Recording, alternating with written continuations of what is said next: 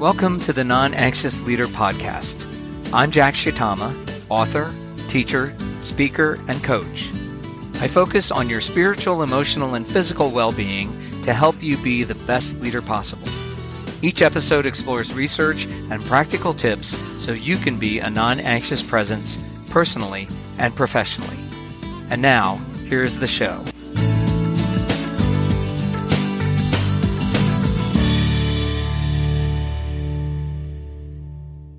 Welcome to episode 153 of the Non Anxious Leader Podcast. I'm Jack Shitama, and we are going to get right into today's episode.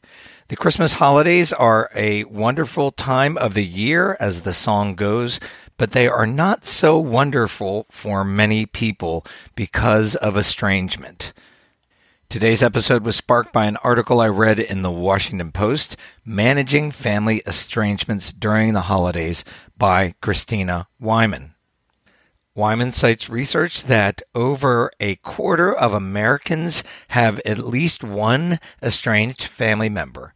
This would be about 67 million Americans if extrapolated from the U.S. adult population. And this was pre pandemic. So this is before there was the divisive election of 2020 and before the pandemic started separating people into political divisions based on how they viewed the virus and the response. Estrangement itself, in family systems terms, is emotional cutoff. If you think of a continuum with self definition or individuality at one end and emotional connection and togetherness at the other end, then estrangement is an extreme form of individuality or self definition. The person who has decided to cut themselves off has decided that they will have no emotional connection with certain others or sometimes all of the people in a system.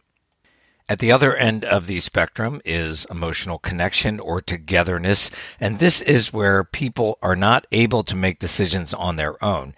So when two people are fused, they in some way are not able to act independently, to self differentiate, to self define. And often this means that one person is calling the shots and the other person is adapting. Sometimes fusion can come in a group where surrounding togetherness pressure is so intense that nobody can make a decision on their own. And whenever they do decide something, they all have to do it together. But the whole subject of fusion, that other end of the continuum from estrangement or cutoff, the subject of fusion really is a subject for another episode. As I noted, the problem with estrangement or cutoff is that there is no emotional connection. The person who has decided to pull away has determined they will have nothing to do with one person or others in the system. This is not a sign of strength. This is a sign that they are unable to differentiate. They are unable to be themselves while remaining connected to others and allowing others to be themselves. One way that people try to manage this kind of cutoff when they have been cut off by an estranged loved one is to just ignore it, to try to move on and live life without this missing person. But this is difficult in families and difficult around the holidays, especially.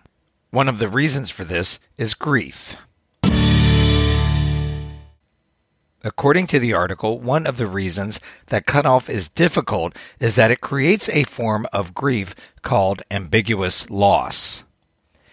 Unlike the death of a loved one or another kind of total loss, like the loss of a job, we haven't even known that we are grieving this kind of loss. An ambiguous loss is something that gnaws at us when sometimes we are not even able to acknowledge that there is a loss, that we are grieving.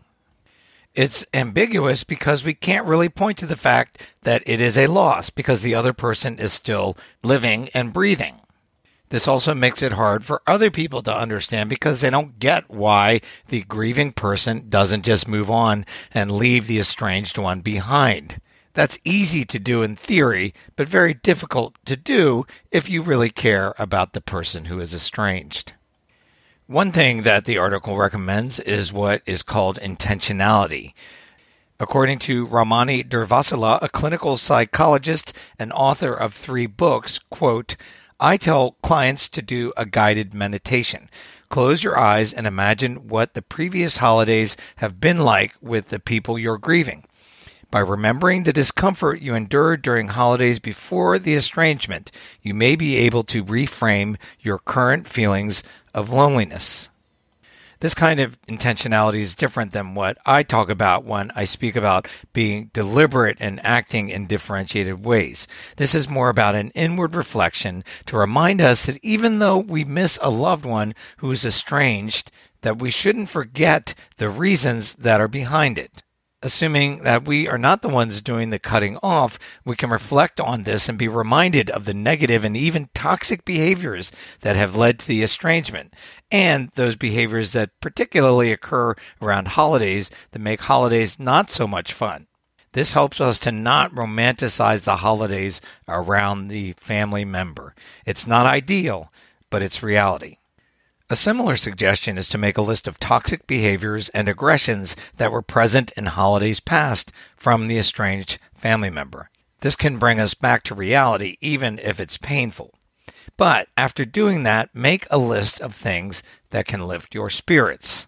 The idea here is to try to bring yourself into the present so that you can make the best of the Christmas holiday or any holiday, even as you mourn the loss of a cut-off family member. Another suggestion is to journal so that you can be honest with yourself about your feelings and your sense of loss.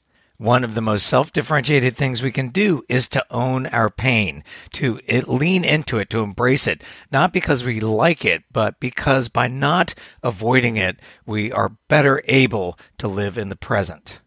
The article notes that if you are in therapy, extra sessions will help during the holidays. Again, this is leaning into the pain to embrace it, not to wallow in it, not to feel sorry for yourself, but to help yourself actually deal, come to terms with what is going on, and further take responsibility for self.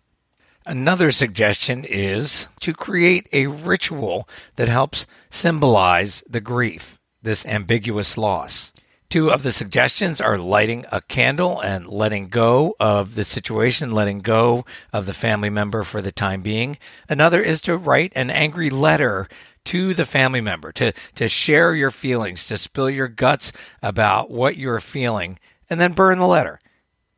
Remember that oftentimes the most important thing that we can do is to take responsibility for self. It doesn't mean that we need to always engage with the other person. If we can own our feelings, if we can get them out, we are more clear on who we are and what we are about. One last thing that the article suggests is positive, and that is to cultivate relationships with healthy people who respect boundaries and belief systems. Instead of focusing on the loss, what this is doing is trying to build a system of people around you that are also able to be themselves and who are able to self differentiate. This will do more to help you to self differentiate than anything. Finally, the article doesn't say this, but I would suggest praying for the estranged one not for them to come to their senses or to admit all their wrongs, but just praying for God's grace to be in their lives. And I believe that what this does is this has an effect on us. It helps us to let go of the situation and realize that we can only take responsibility for ourselves and not for somebody else. This also helps us to leave the door open for further conversation. According to Bill Selby, founder of the Center for Pastoral Effectiveness in the Rockies, there is no such thing as a period in family systems theory. All sentences always end with a comma. In this way, we can leave the door open for further conversation. The definition of self differentiation in a cutoff relationship is to be willing, to be open to the cutoff person, to the person who is estranged. Be open if they want to move closer. As I note in episode 135 on emotional cutoff, there are ways to keep the door open even if we are not the ones who can decide to walk through it. Showing grace to others is that comma. It leaves open the possibility for conversation and for connection, even if you don't believe the other deserves it, even if they don't ask for forgiveness. But that's the definition of grace. It's offering unconditional love and mercy to an other, even if they don't deserve it. And that doesn't mean you have to forgive the other. That's a whole different level of internalized healing. And I believe only God can do that. But you can offer grace. And you can pray for your estranged loved one and ask that God would give them grace as well. Non anxious leaders leave open the possibility for connection, for healing, for reconciliation, because that's actually what is best for us. It enables us to take responsibility for ourselves and leave the responsibility for others to themselves. If we can do that, whether it's in the holidays or any other time, we are better able to be a non anxious presence. That's it for episode 153. You can connect with me at the nonanxiousleader.com. You can also find the show notes at the nonanxiousleader.com forward slash 153. Until next time, thanks and goodbye. Thank you for listening. If you found this episode helpful, there are two things you can do to help others find this podcast. First, tap the subscribe button on your podcast app. And second, leave a review. I appreciate your help. Finally, you can find more resources as well as subscribe to my blog at thenonanxiousleader.com. Now, go be yourself.